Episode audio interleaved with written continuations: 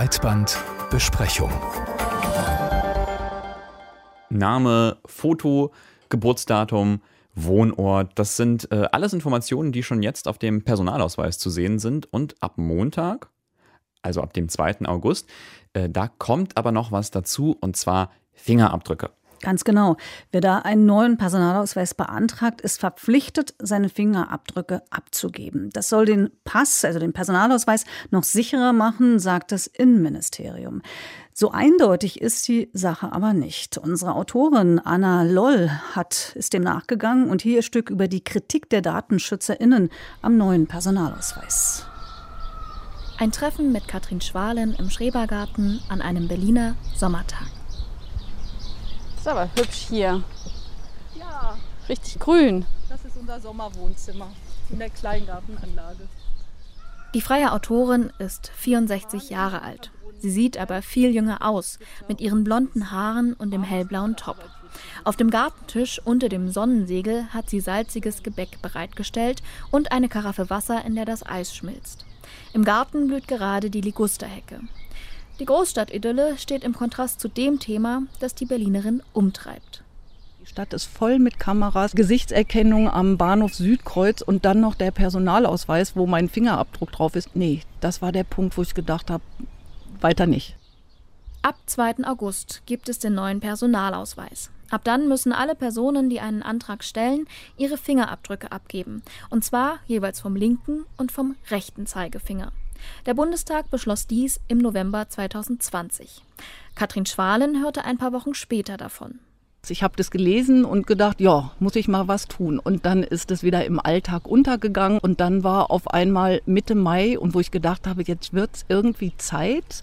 Und dann habe ich mich das erste Mal um einen Online-Termin im Bürgeramt gekümmert und alles, alles war komplett ausgebucht. Viele Versuche und Wochen später hatte sie Glück.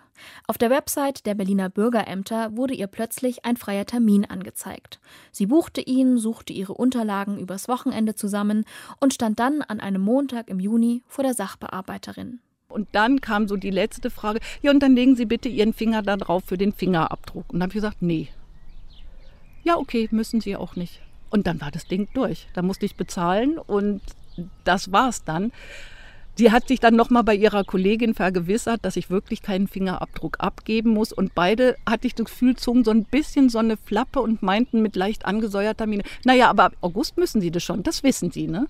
Und dann habe ich nur gedacht, mh, genau deswegen bin ich ja jetzt hier. Die Geschichte der Datenerhebungen durch den Staat ist eine zwiespältige. Auf der einen Seite sind Daten notwendig, um politische und soziale Programme zielgerichtet zu planen und Dienstleistungen für Bürgerinnen zu gewährleisten.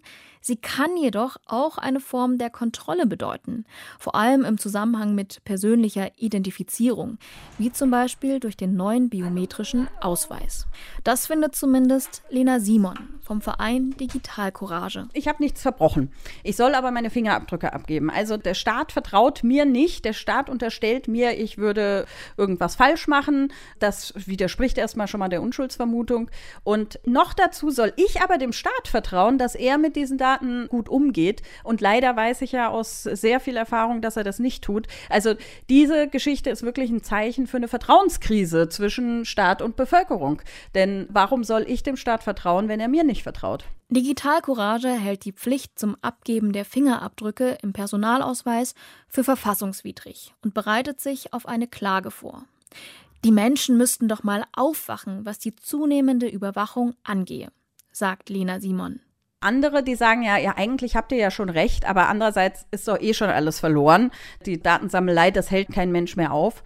Und da sage ich, das ist eine Haltung, die dürfen wir uns nicht erlauben. Nicht nachdem so viele Menschen im Zweiten Weltkrieg für unsere Freiheiten durch die Hölle und Schlimmeres gegangen sind. Die haben auf wesentlich verloreneren Posten gestanden als wir heute und haben die Freiheit nicht aufgegeben. Davon profitieren wir. Und entsprechend haben wir überhaupt nicht das Recht, uns jetzt hier an der Stelle hinzustellen und zu sagen, ist doch eh schon alles verloren. Selbst wenn es so wäre, dürfen wir das nicht einfach aufgeben. Die allgemeine Personalausweispflicht gab es in Deutschland erstmals im Nationalsozialismus. Zuerst mussten sich jüdische Bürgerinnen mit Foto und Fingerabdruck gegenüber den Behörden ausweisen, dann alle anderen.